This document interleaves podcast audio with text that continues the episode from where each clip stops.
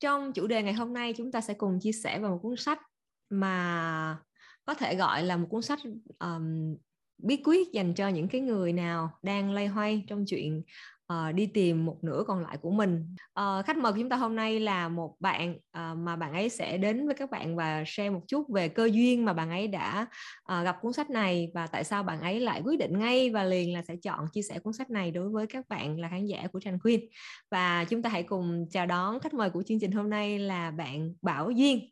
Hai Duyên em có thể giới thiệu với mọi người một chút về bản thân em? Dạ chào chị Trang. À, và chào các bạn đang theo dõi chương trình của Trần Q. Thì hôm nay thì Duyên cũng được nhận lời mời của chị Trang để mà tham gia cái số này và chia sẻ một cái quyển sách mà thật sự Duyên cảm thấy rất là tâm đắc. À, và với Duyên á, thì um, về tuổi đời thì không quá là nhiều có các bạn hay gọi là có thể là sống lâu năm tuy nhiên á là uh, với duyên thì cũng đã trải nghiệm qua một số mối quan hệ về chuyện tình yêu cũng như là uh, một số cái mối quan hệ trong xã hội. Uh, và cho đến thời điểm này á, sau khi mà đọc cái quyển sách mà chị Trang trước đó đã có chia sẻ với các bạn thì duyên cảm thấy đây là nó chính là một cái kim chỉ nam mà chúng ta có thể ừ, theo dõi và uh, chúng ta có thể uh, từ đó mà mình rút ra được thêm những cái kinh nghiệm cũng như là uh, những cái quan điểm về bản thân của mình một cách sâu sắc hơn em có thể chia sẻ với mọi người một chút về cuốn sách mà em định giới thiệu với mọi người uh, một chút về tác giả và về uh, cái uh, cái sự thay đổi hoặc là về một cái cảm giác mà ngay khi em đọc xong sách là em cảm thấy là nó thật sự là có ý nghĩa đối với em Dạ vâng, à, và hôm nay thì quyển sách mà em muốn chia sẻ với mọi người à, tên là Bạn chỉ dốc lòng yêu ba lần trọn vẹn. Và cuốn sách này thì được dịch bởi một cái bản tiếng Anh do một tác giả tên là Kate Rose. Thì tác giả này đã có hơn một nghìn bài viết cũng như là rất là nhiều quyển sách viết về đời sống cũng như là những cái trải nghiệm thực tế của cô. Và cô cũng là một nhà trị liệu nghệ thuật cho trẻ em người lớn mắc những cái chứng rối loạn cảm xúc và xã hội hơn 10 năm trước khi bắt đầu sự nghiệp viết sách. À, về cuốn sách này thì trước khi em đi vào nội dung chi tiết thì em cũng xin chia sẻ một cái đoạn của tác giả đã viết trong quyển sách này mà em cảm thấy nó rất là hay. Có hai cách khác nhau để mô tả về thời gian. Đầu tiên đó là chronos, chu kỳ thời gian. Đây chính là cách mà chúng ta tính toán thời gian hàng ngày, như là giây, phút, giờ, ngày, tháng và năm. Nhưng mà đây không phải là cách tính cho những cái câu chuyện tình yêu của chúng ta. Thay vào đó, nó vận hành bằng kairos. Kairos chính là thánh thể của thời gian. Niềm tin rằng mọi thứ xảy ra đúng vào lúc chúng được định trước sẽ xảy ra và không nhanh cũng không chậm hơn một khác nào. Và câu chuyện tình yêu của chúng ta thông thường nó là một mối nhân duyên nhưng mà lại được sắp xếp sẵn. À, đó chính là cái một cái đoạn mà tác giả đã viết về cách mà chúng ta vô tình hoặc là uh, hoặc là một cái tai nạn mà chúng ta gặp một cái mối quan hệ nào đó hoặc một người nào đó chị nhớ là trong cuốn sách nó có chia sẻ về um, các loại tình yêu từ những chương đầu tiên thì chị nghĩ là để cho các bạn có thể dễ hình dung được là cuốn sách này đang nói về cái gì thì mình có thể go through uh, mình có thể cùng nhau chia sẻ về cái chương đầu tiên của cuốn sách là liên quan tới việc là tác giả đã phân loại các loại tình yêu thế nào thì uh, em có thể dạ, vâng. chia sẻ một uh, sự cách chi tiết hơn cho các bạn được không? Dạ vâng. Thì trong quyển sách này tác giả có đề cập đến các mối quan hệ xung quanh cuộc sống của mình và và chi tiết nhất là về tình yêu. Thì cho dù chúng ta đang là ai chúng ta đang ở vị trí nào thì thông thường chúng ta sẽ trải qua ba giai đoạn của tình yêu. Giai đoạn thứ nhất đó là tình yêu tâm giao. Ở cái giai đoạn này đó là một cái loại tình yêu mà chúng ta uh, rất là trong sáng. Nó không mang theo bất kỳ một toan tính nào hay là vụ lợi nào trong mối quan hệ này cả. Và cái mối quan hệ thứ hai uh, tác giả ở đây định nghĩa là một mối quan hệ duyên nghiệp nhưng mà khi bạn đọc cái quyển sách đó, thì chúng ta vẫn có thể định nghĩa theo một cách khác. Có rất là nhiều bạn sau khi mà đọc quyển sách này xong chia sẻ lại với duyên là ờ, có thể gọi cái ở cái giai đoạn thứ hai đó là cái giai đoạn mà chúng ta đang trả nghiệp chúng ta đang trả nợ cho những cái mối nhân duyên trước đây của chúng ta có thể trong kiếp sống này hoặc là những kiếp sống trước đây. Và sau khi mà chúng ta đi qua cái giai đoạn này rồi thì chúng ta bắt đầu chữa lành những cái vết thương những cái tổn thương bên trong của mình cũng như là những cái mối quan hệ trước đó để mà chúng ta đi đến một cái mối quan hệ thứ ba. Ở đây tác giả gọi là twin flame đó là một cái linh hồn sinh đôi của mình. Um, thông thường chúng ta sẽ hay nghe về cái cái từ là uh, soulmate nhiều hơn. Uh, nhưng mà dịch ra thì thông thường nó là một cái mối quan hệ tri kỷ. Nó sẽ rất là khác với lại twin flame uh, twin flame. Đó là một cái mối một cái mối quan hệ với linh hồn sinh đôi của chúng ta thì chút xíu nữa Duy sẽ đi sâu hơn và chi tiết hơn về từng cái mối quan hệ nó sẽ có những cái biểu hiện như thế nào. Thì đầu tiên phần chính của quyển sách của chúng ta là bắt đầu đi chi tiết hơn về từng cái mối quan hệ ở giai đoạn thứ nhất về mối tình ờ, tâm giao của chúng ta biểu hiện á, thông thường là với cái tình yêu này á, nó hay xuất hiện vào cái khoảng thời gian thanh xuân nhất của cuộc đời mình. Đó là một cái giai đoạn mà chúng ta đang đi học cấp 2, cấp 3 hoặc là vừa học đại học hoặc là vừa tốt nghiệp đại học, thì chúng ta vô tình gặp một cái người mà chúng ta chỉ ừ, chúng ta đã phải lòng cái người đó hoặc là, gọi là, say nắng một cái người đó đó là lần đầu tiên. Lần đầu tiên mà chúng ta biết nhớ nhung hoặc là sao xuyến hoặc là chúng ta đang cảm thấy mình ngại ngùng khi mà cái người đó xuất hiện. Tuy nhiên là chỉ đơn giản là chúng ta có cái cảm giác về người đó, chứ chúng ta không có mang theo bất kỳ sự phán xét nào hay là toan tính nào trong mối quan hệ này hết. Thì đó là mối tình tâm giao của mình và thông thường ở cái mối tình tâm giao chúng ta sẽ cảm thấy rất là thoải mái với cái người này. Mình vô tư hồn nhiên thể hiện hết tất cả những cái tính cách bên trong của mình.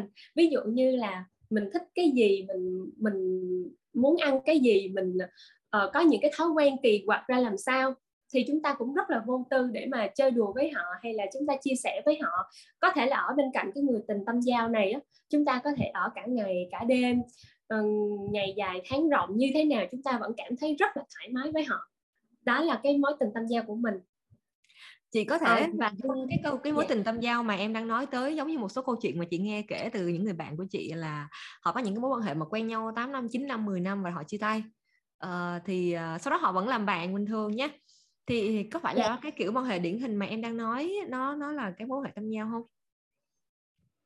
Uh, dạ mình có thể uh, xem xét đó là một cái mối quan hệ tâm giao bởi vì bắt đầu của cái mối quan hệ này là chúng ta từ cái thỏa mà chúng ta mới lần đầu có cảm giác về cái người đó và trong cái mối quan hệ của mối tình tâm giao thông thường nó có một cái sự biểu hiện đó là sự quen thuộc uh, có nghĩa là chúng ta cứ gặp cái người đó hàng ngày hàng giờ và mình cảm thấy thoải mái thân thuộc quen thuộc với họ và họ lại giống như là một người thân của mình ừ. hơn là một người tình nữa.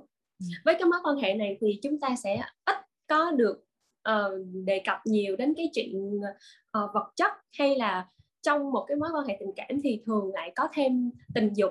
Thì trong cái mối quan hệ tâm giao của chúng ta chúng ta lại ít đề cập hơn về những cái vấn đề liên quan như vậy.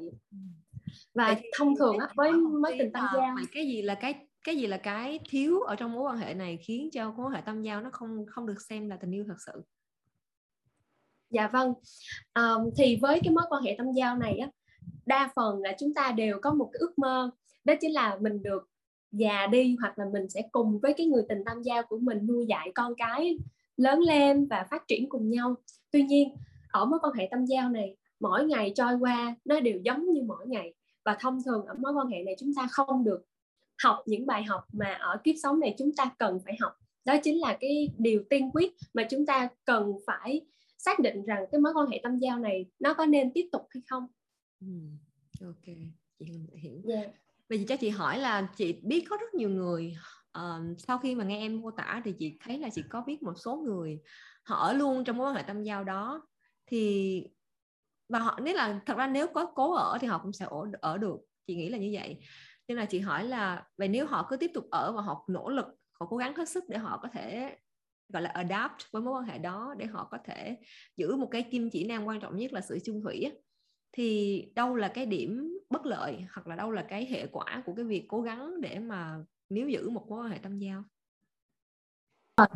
À, bởi vì á thông thường thì trong một cái mối quan hệ nhất là ở cái mối tình tâm giao của mình á nó sẽ có một cái điểm rơi, giống như là trước đây em cũng đã từng trải qua cái mối tình tâm giao của mình. Em lớn lên cùng với một người và em gắn kết với bạn trong suốt 4 đến 5 năm. Đó là một cái mối tình đầu tiên của em và cũng có thể gọi là tâm giao.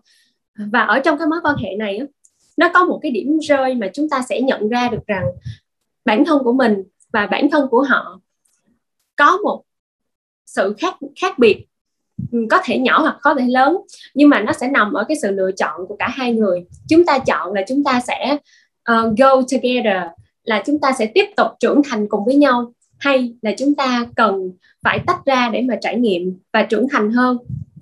Thì ở một cái mối quan hệ tâm giao chúng ta sẽ um, chưa bàn đến cái việc là hệ quả của cái việc ừ, chúng ta vứt bỏ cái mối tình này đi. Bởi vì ừ, thông thường á tác giả cũng không có đề cập là chúng ta phải trải qua tất cả các giai đoạn của tình yêu với ba người hay là với năm người hay với 10 người chúng ta mới đạt được đến cái mức cao nhất của tình yêu. Mà tác giả cũng có mô tả là chúng ta vẫn có thể trải nghiệm cả ba giai đoạn của tình yêu cùng với một người. Vậy thì nếu mà chúng ta ở một cái giai đoạn mà chúng ta được um, nhận ra rằng chúng ta và họ có một cái sự khác nhau và cái lựa chọn của mình á, vẫn là đi với cái người này và sẽ lớn lên trưởng thành cùng với nhau thì chúng ta sẽ trải qua cái mối tình thứ ba. Đó chính à sorry à, chúng ta sẽ bắt đầu trải qua một cái mối quan hệ thứ hai. Đó chính là mối tình duyên nghiệp. Okay. ở cái mối tình duyên nghiệp này thì bắt đầu chúng ta sẽ có nhiều cái trải nghiệm hơn mặc dù là cùng với một cái người đó hoặc là với một cái người khác. Nhưng mà ở cái giai đoạn này chúng ta sẽ nhận ra là trong cái kiếp sống này hoặc là uh, trong cái mối quan hệ này mình sẽ cần học những cái bài học mà mình cần phải vượt qua nó. Ừ. em có thể ừ, chia sẻ một cách chi tiết hơn về mối quan hệ duyên nghiệp được không? Um, chỉ có nghe em nói tới hai từ là bài học cần học được. Có nghĩa là sau khi mà đã trải qua mối quan hệ là tâm giao rồi là mối quan hệ mà dường như họ không có những bài học nào đó để phát triển ngoại trừ bài học rằng hiểu hơn được chính mình đúng không? Thì họ mua sang một mối quan hệ tiếp theo là mối quan hệ mà em gọi là định mệnh thì uh, em có thể share thêm một tí một số cái chân dung một số cái đặc điểm của mối quan hệ gọi là định mệnh để uh, các bạn có thể dễ hình dung trong trường hợp các bạn đang ở trong tình huống đó thì các bạn biết là ô có phải tôi đang trong một mối quan hệ theo kiểu định mệnh hay không? Và làm thế nào tôi biết là khi nào tôi vượt qua được nó? Thì thì chị có thể nhờ duyên share một cách rất là chi tiết. Và ừ, nếu mà được thì mình có thể những cái ví dụ để các bạn dễ hình dung hơn. Dạ vâng ạ. Ở cái mối quan hệ duyên nghiệp của chúng ta thì trong cái cụm từ này nó đã có hai từ đó là duyên và nghiệp. Nó là vừa duyên vừa là nghiệp. Duyên bởi vì chúng ta có cơ hội để được gặp nhau, còn nghiệp đó là bởi vì với những cái tổn thương của chúng ta từ cái thời mà mình còn nhỏ hoặc là với những cái mối quan hệ trước chúng ta lại mang vào cái mối quan hệ này uh, chúng ta mang theo những cái nghi ngờ hoặc là những cái sợ hãi lo lắng của mình đối với cái người tình trước đây và vào một cái mối quan hệ mới này. Thì trên thực tế cái người mới họ không gây ra những cái tổn thương đó cho mình hoặc là ừ. không gây ra những cái bad feeling đó những cái cảm giác tệ hại như vậy cho mình. Nhưng Có mà mình lại không phải là lỗi của họ đúng không? Dạ đúng rồi. Nhưng mà chúng ta lại áp những cái cảm giác đó lên cho cái người tình tiếp theo này của mình. Ừ thế cho nên là chúng ta mới gọi là ở cái mối tình này là chúng ta sẽ bắt đầu hóa giải những cái những cái nghiệp duyên hoặc hoặc là những cái tổn thương những cái vết thương mà mình đã có trong quá khứ. Ừ. ở cái mối quan hệ này thì đa phần uh, theo duyên đã từng trải qua một vài mối tình duyên nghiệp thì mình hiểu rằng là nó hơi độc hại hơn với bản thân của mình. Nó độc hại hơn ở đây có nghĩa là chúng ta không vượt qua được giới hạn của bản thân chúng ta lỡ yêu một cái anh nghiện rượu mà bạo lực. À, có nghĩa là ảnh vẫn suốt ngày nghiện rượu rồi về um, xảy ra những cái hành động là to tiếng cãi nhau hay là um, thậm chí là dùng tay dùng chân để mà giao tiếp. Nhưng mà chúng ta vẫn ở trong cái mối quan hệ đó. Có nghĩa là chúng ta đang làm tổn hại cơ thể của mình làm tổn hại tinh thần của mình thì đó là một mối quan hệ độc hại. Hoặc là chúng ta lại phải lòng một cái anh rất là trăng hoa. Nhưng mà thông thường những người tình mà trăng hoa họ lại rất là dẻo miệng. Cho nên là cho dù họ trăng hoa ở ngoài mình vẫn biết nhưng mà mình lại không có thể nào rời bỏ cái mối quan hệ này đi. Um, và lại là tiếp diễn những cái chuỗi ngày chúng ta lại mệt mỏi về tinh thần về thể xác. Bởi vì có những cái cô nàng mà duyên biết á hoặc là những anh chàng mà duyên biết thì bởi vì cái người tình của mình á họ có quá nhiều vệ tinh đi cho nên nó là suốt ngày mình phải chạy theo họ rất là mệt mỏi về cơ thể. Rồi thứ hai nữa là mất ăn rồi mất ngủ bởi vì mình phải phải canh me coi là họ đang làm cái gì với ai và họ đang đang đi đâu và khi nào họ về nhà. Thì thật sự nó là đang tổn hại đến tinh thần và cơ thể thì đó chính là một mối quan hệ độc hại. À, và tuy nhiên là ở cái mối quan hệ duyên nghiệp này của chúng ta bên cạnh cái chuyện mà nó mang đến cho mình những cái cảm giác không có lành mạnh cho cả cho cả tinh thần và thể xác của mình nhưng mà nó sẽ giúp cho mình nhận ra được một cái điều. Nhưng mà để rút ra được cái điều này á, thì bản thân của mình phải là hiểu được ừ, mình có một cái mục tiêu phải phải phải vượt qua. Mình phải có cái mục tiêu trước thì mình mới có thể vượt qua được. Ừ, đa phần sau khi mà kết thúc một cái mối tình chuyên nghiệp á, chúng ta sẽ sẽ nhận ra rằng bản thân của mình cần gì uh, bản thân của mình muốn trở thành ai và bản thân của mình á, là đang mong muốn cái điều gì? Đó là sau khi chúng ta trải qua một cái mối tình duyên nghiệp.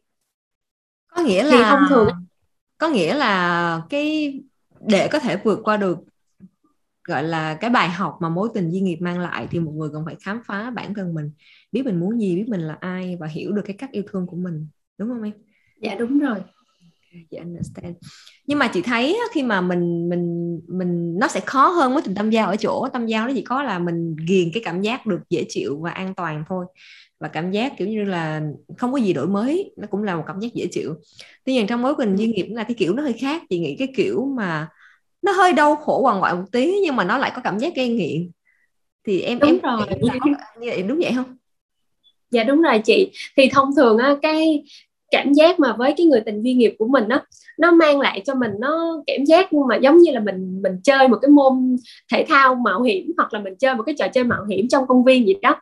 À, khi mà mình đạt được đến một cái một cái đỉnh của cái trò chơi mình cảm thấy cảm giác đó nó cực kỳ phê nhất là với những cái bạn nào mà rất là thích chinh phục. Ừ. thì khi mà mình chinh phục được cái điều gì đó mình cảm thấy rất là thỏa mãn. Tuy nhiên mình chỉ đạt được cảm giác đó được gọi là khoái lạc thôi có nghĩa là chúng ta đang cảm thấy rất là sướng rất là phê với lại cái chuyện đó nhưng mà nó chỉ trong một cái giai đoạn rất là ngắn thôi. Và thông thường cái mối tình duyên nghiệp của mình á nó sẽ đến với mình thông qua những hình thức như là à, mình mình lướt web uh, để mà mình tìm một cái bạn nào đó random trên mạng xã hội. Hoặc uh, là chúng ta gặp một cái người bạn nào đó trong một cái quán bar hoặc là chúng ta uh, vô tình biết cái người đó thông qua một cái người bạn của mình. Chúng ta đến với cái mối tình duyên nghiệp này chúng ta không có dành thời gian để mà tìm hiểu đối phương. Ừ. và hơn hết là sau khi mà kết thúc với mối tình tâm giao chúng ta cũng chưa thật sự hiểu bản thân của mình là ai. Thì chúng ta lại nhanh chóng nhảy vào một cái mối quan hệ mà chúng ta vẫn chưa biết được là cái cách nào để mà tiếp cận được với bản thân của mình và cũng chưa biết cái cách nào để tiếp cận được cái người đối phương kia.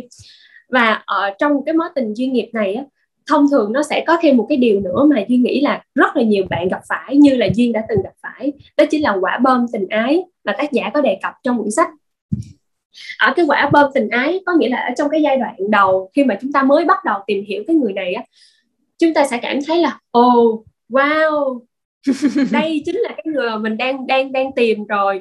À, và cái người này họ cực kỳ chiều chuộng mình. Và cái người này họ họ perfect quá đi họ hoàn hảo quá đi. Tại sao mình lại có được cái người tình như vậy?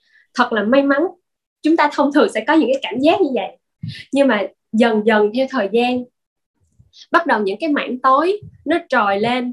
Có nghĩa là chúng ta bắt đầu nhận ra được rằng cái người bên cạnh của mình họ cũng có những cái góc khuất. Ví dụ như khi mà họ bị tổn thương họ gặp stress họ gặp uh, áp lực ừ, trong công việc uh, hoặc là gia đình hoặc là các mối quan hệ bên ngoài xã hội. Họ sẽ đóng kín lại tất cả các cánh cửa họ không cho mình xâm nhập vào. Và cho dù mình có gào thét và mình có cố tình xâm chiếm đi nữa thì họ vẫn để cho mình ở ngoài cái ranh giới đó mà họ không bao giờ để cho mình được tiếp cận. Và cái thứ hai nữa đó chỉ là đó chỉ là một cái biểu hiện mà chúng ta có thể gọi là uh, cơ bản khi mà một người họ gặp stress thôi. Còn ví dụ như là với những cái người mà họ mang cái tính um, bên trong của của họ mà dữ dội hơn thì họ sẽ bộc lộ. Ví dụ như là họ về tới nhà hoặc là họ khi gặp bạn á, họ sẽ bắt đầu trút hết tất cả những cái cơn giận hoặc là những cái áp lực đó lên trên bạn. Mặc dù mình không có lỗi lầm gì hết mình cũng không gây ra những cái điều áp lực đó nhưng mà mình phải hứng chịu tất cả những cái trận mà giận hờn hoặc là cãi vã hoặc là đòn roi từ cái người tình của mình luôn. Thì đó chính là một cái mối tình mà em nghĩ rằng um, khi mình into cái mình mình ở trong cái mối quan hệ đó mình mình biết là bản thân của mình cũng có được nhiều cái giá trị. Tuy nhiên bên cạnh đó mình cũng gặt hái được rất là nhiều cái um, sự không lành mạnh trong cái mối quan hệ này. Ừ. Ok chị understand um, chị nghĩ là dạ. mình đã go through cái mối quan hệ đầu tiên là tâm giao nè mối quan hệ thứ hai là là duyên nghiệp. Thì bây giờ cái phần chính là cái phần này là cái phần chị nghĩ mọi người cũng sẽ rất là mong chờ lắng nghe là cái phần mối quan hệ ờ, mà em gọi định mệnh đúng không? Chị đang dạ, dùng từ chính xác đúng không? À đúng rồi mối quan hệ định mệnh. Thì um, em có thể share thêm một tí là cái chân dung của một mối quan hệ định mệnh thì nó sẽ được thể hiện như thế nào Ờ, và qua cái chân dung đó thì dĩ nhiên là chị nghĩ là nó là một cái giai đoạn tình yêu một tình yêu hoặc là một mối quan hệ trưởng thành. Nên chắc chắn là không thể gọi là gọi là hoa trái ngọt đi. Không đùng một cái mà mọi người sẽ có thì chắc chắn là sẽ cần có những sự chuẩn bị nhất định. Thì à, em có thể share thêm một tí về cái mối quan hệ gọi là uh, tâm giao định mệnh và định mệnh là mối thứ thứ ba đúng không? Mối hệ định mệnh à, thì mối tình tâm giao mối tình duyên nghiệp và linh hồn sinh đôi của mình à, linh hồn sinh đôi. Ok. Sinh yeah. hồn sinh đôi tức là mối tình định mệnh. Dạ đúng rồi chính ok. Xác. chắc là chị sẽ nhờ duyên xem một tí làm sao để biết được là mình đang gặp được linh hồn sinh đôi của mình. Dạ vâng. À, thông thường á, thì chúng ta sẽ rất là quan tâm đến cái chuyện là đến cái khi nào thì chúng ta mới được gặp cái người tình mà thật sự dành cho mình vậy ừ. thì trước khi mà duyên mô tả chi tiết hơn về cái mối tình này nó như thế nào và biểu hiện ra làm sao thì uh, duyên sẽ tua lại một xíu là ở cái đoạn mối tình duyên nghiệp của chúng ta không có thể là chúng ta gặp một người hoặc là chúng ta có thể chúng ta sẽ gặp nhiều người là mối tình duyên nghiệp thì chúng ta mới có thể kết thúc được cái môn học này um, và thông thường kết thúc được cái mối tình duyên nghiệp đó, để mà gặp được cái người tình tiếp theo đó là cái mối tình mà chúng ta biết là mình có thể đi với họ đến cuối đời thì chúng ta cần có một cái khoảng thời gian để chúng ta suy ngẫm lại bản thân của mình là ai và chúng ta hiểu được là cái cách nào để mà tiếp cận với cái bên trong và cái nội tâm của mình hay là uh, như thế nào để chúng ta sẵn sàng mình hiểu được là khi khi nào mình sẽ sẵn sàng bước vào một cái mối quan hệ khác bởi vì sau cái mối tình duyên nghiệp á nó gây cho mình một cái trận khủng hoảng rất là lớn. Không thường là như vậy. À, và có một cái câu nói của tác giả rất là hay trong cái quyển sách mà trong quyển sách này đó chính là khi mà chúng ta kết thúc cái môn học của mình rồi có nghĩa là mình học xong cái bài học của mình thì mình sẽ không cần có người thầy nữa. Có nghĩa là chúng ta ở thời điểm mà hoàn toàn cân bằng. À, và bắt đầu mình dành nhiều thời gian hơn để mà chăm sóc bản thân của mình. Và khi mà chúng ta đạt đến một cái trạng thái mà mình ở một mình mình vẫn ổn thì đó chính là cái lúc mà cái người tình định mệnh của chúng ta sắp xuất hiện. Ờ. Bây giờ vậy thì uh, khi mà người đó xuất hiện thì làm sao để mà mà mình có thể biết được rằng là họ đây chính là họ. Có những cái điểm nào để có thể nhận diện được đâu là linh hồn sinh đôi của mình không? Dạ vâng. Thì ờ, để mà trả lời câu hỏi của chị Trang á, thì em sẽ định nghĩa thêm một chút dựa trên cái ờ, lý thuyết mà tác giả có đề cập ở trong quyển sách đó mối tình định mệnh của chúng ta là một cái mối quan hệ thúc đẩy mãnh liệt cái quá trình giác ngộ của một người thông qua tình yêu. Nếu mà chúng ta gọi soulmate xuất hiện uh, dưới nhiều hình thức khác nhau như là bạn thân hoặc là người tình tâm giao hoặc là mẹ con thì ở cái giai đoạn mối tình định mệnh của chúng ta chỉ xuất hiện duy nhất dưới một hình thức đó chính là người yêu. À, và cái người này á, khi mà họ xuất hiện họ sẽ thể hiện được cái sự kết nối xảy ra ở cả ba tầng mức đó chính là cơ thể tâm hồn và quan điểm sống của chúng ta luôn. À, ở cái giai đoạn này á, thì chúng ta sẽ bắt đầu đề cập nhiều hơn về cái chuyện là làm thế nào để mà mình hòa hợp được với họ tốt hơn? Và cái thứ hai là ngoài cái chuyện mà tình yêu, tình cảm mình dành cho nhau ra, thì ở cái giai đoạn này chúng ta cũng sẽ có đề cập đến cái sự hòa hợp trong chuyện tình dục. Nó sẽ khác ở cái giai đoạn là mối tình tâm giao, chúng ta sẽ không có nhắc nhiều đến câu chuyện tình dục. Ở cái giai đoạn duyên nghiệp thì chúng ta lại rất là bám sát vào cái câu chuyện là vật chất tình dục nhưng mà ở cái giai đoạn này thì chúng ta phải kết nối với nhau ở tất cả những khía cạnh của một con người luôn thì ừ. đó chính là lúc mà chúng ta đạt được ở một cái ngưỡng nhận thức mình có thể gọi là nó đã trưởng thành thật sự và cái người tình mà họ xuất hiện ở cái thời điểm này thông thường họ sẽ có cùng cái ngưỡng nhận thức với mình họ ừ. cùng tần số với mình và họ có cùng những cái uh, quan điểm và họ cũng là một cái người biết yêu thương bản thân của họ để mà từ đó họ rút ra được. Ừ. như thế nào là yêu thương một người thì họ cũng sẽ dành những cái sự quan tâm và ừ, dành một cái sự chăm sóc đó cho chúng ta luôn. Thì đó chính là cái lúc mà người tình định mệnh của chúng ta xuất hiện. Thì đó cũng chính là sứ mệnh của hai người khi mà gặp nhau. Ở cái mối tình định mệnh này hai người gặp nhau cái mục đích chính đó chính là cùng nhau trưởng thành. À, và ở cái giai đoạn này á chúng ta sẽ hiểu rõ hơn một cái điều đó là chúng ta bước vào một cái mối quan hệ chỉ với một cái mục đích là chăm tưới cho bản thân và người bạn đồng hành của mình trở nên tốt đẹp hơn không ừ. mang theo toan tính không mang theo vụ lợi nhưng mà ở cái giai đoạn này nó rất là khác với mối tình tâm giao rồi đó là bởi vì chúng ta ý thức được bản thân của mình là ai và chúng ta hiểu rõ được là mình đang cần cái gì rồi ừ nói như vậy thì à, chị đang hình dung nó sẽ giống như là một cái mối quan hệ nó sẽ, gọi là, interdependent. Tại vì trong mối quan hệ tâm giao thì đâu đó cái bản sắc cá nhân nó chưa có. Cho nên là họ sẽ ở trong một cái mối quan hệ lặp đi lặp lại, mỗi ngày đều giống như nhau và không có sự phát triển bởi vì mình chưa có cái bản sắc cá nhân riêng đúng không? Còn mối quan hệ duyên nghiệp là một cái hành trình mà đâu đó người đó họ đi tìm cái cái cái muốn xác định căn tính của mình thế nào tôi muốn gì tôi là ai? Và họ để tìm được cái đó không dễ dàng cho nên là mối tình duyên nghiệp nó đến như một cái kiểu là một môi trường để họ có thể tìm được chính mình. Và sau khi họ trưởng thành được qua cái môi trường đó thì họ đến cái bước thứ ba. Thì hồi nãy em có nói đến một cái cụm từ mà chị rất là thích đó là họ khách họ biết cái cách để yêu thương bản thân mình. Thì uh, cái việc mà mình biết cách yêu thương bản thân mình nó có phải là một trong những cái yếu tố mà em nghĩ rằng là quan trọng nhất trong việc uh, gọi là rèn luyện cái khả năng? Chị vì ừ, chị dùng chữ rèn luyện khả năng bởi vì uh, chị muốn uh, mọi người hiểu là um, khi mình coi phim á mình sẽ có cảm giác là tình yêu là cái gì đó mà tự nhiên mình có được. Tức là mình không cần nỗ lực mà mình cũng có được. Thì chị muốn mọi người hiểu không phải tình yêu không phải là cái mà có được mà tình yêu là cái mình đạt được từ cái chuyện là mình improve bản thân mình để cho mình xứng đáng được với cái cái cái hoa trái như thế nào. Tức là bản thân mình nó ở cái mức độ yêu thương nào thì mình gặp được một cái đối tượng ở mức độ yêu thương đó. À, thì um, để cho mọi người có thể hiểu là cái quan điểm của của duyên và của chị là sẽ theo hướng đó là cái là mình phải rèn giũa để có được chứ không phải là tự nhiên trên trời rơi xuống thì uh, em có thể share thêm một tí chi tiết hơn về cái khái niệm gọi là khả năng yêu thương bản thân mình và tại sao nó lại quá quan trọng như vậy đến cái việc là mình có thể bước vào mối quan hệ lành mạnh với một người mà gọi là có thể gọi là chia sẻ cuộc đời với mình đó dạ vâng chị.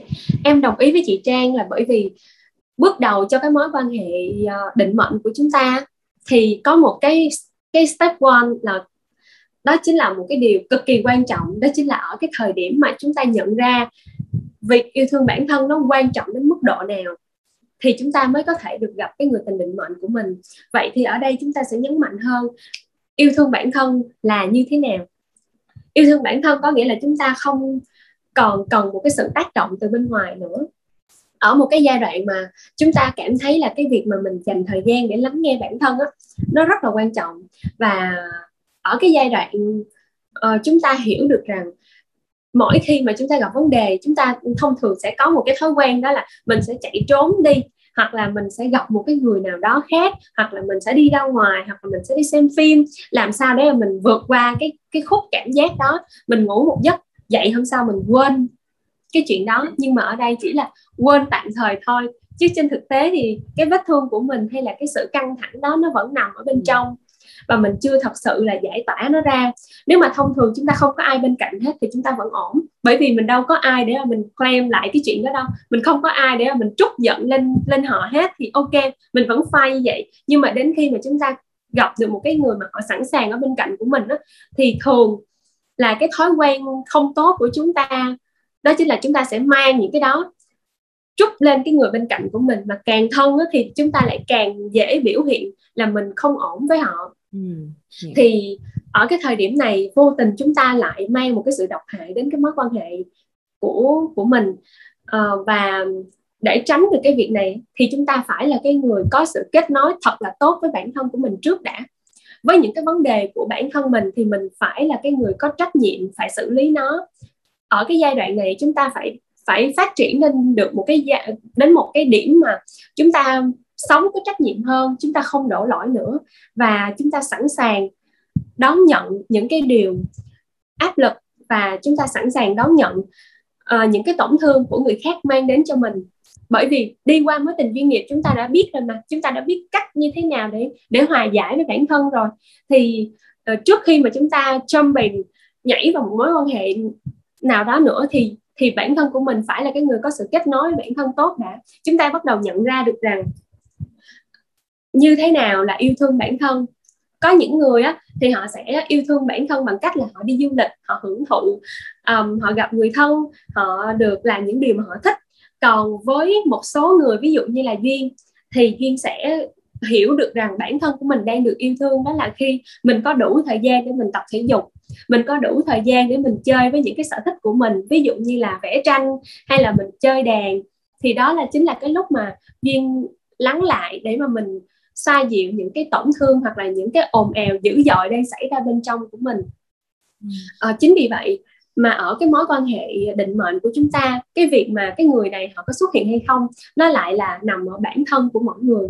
Chúng ta lựa chọn là chúng ta có cho phép cái người đó xuất hiện hay không hoặc là chúng ta không cho phép họ xuất hiện luôn. Có nghĩa là chúng ta vẫn tiếp tục đuổi theo cái mối tình duyên nghiệp của mình ok có nghĩa là việc có người yêu với việc có tình yêu là hai khái niệm hoàn toàn khác nhau đúng không em?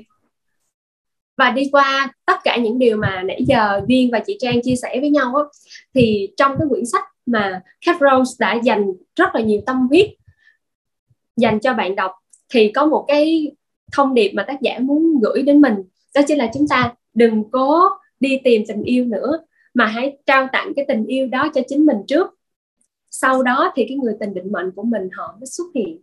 Mm. um, và thêm một điều nữa đó chính là trên đời này chắc chắn là không có ai hoàn hảo.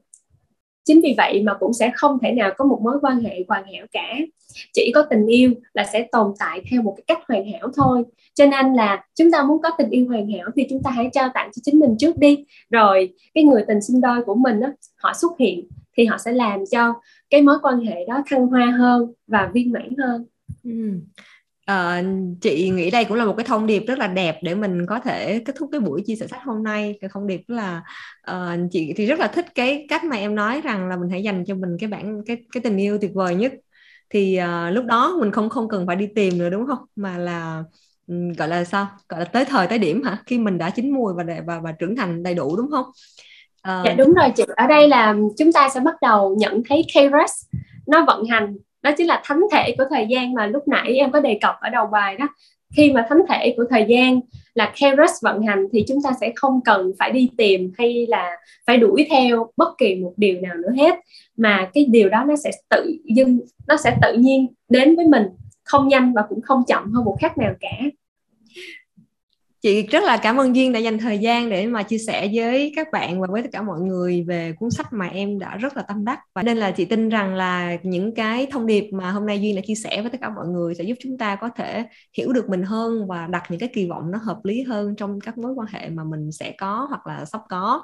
Dạ vâng ạ. Và kết thúc buổi hôm nay thì cũng rất là cảm ơn chị Trang, cũng như là các bạn ờ, đã theo dõi Trend Q và duyên rất là mong chúng ta sẽ sớm tìm ra được cái cách để chúng ta khám phá được bản thân của mình tốt hơn và từ đó mình sẽ yêu thương bản thân của mình đủ nhiều để mình kiên nhẫn và chăm sóc bản thân của mình mỗi ngày được tốt đẹp hơn nữa. Thank you Duyên. Cảm ơn mọi người.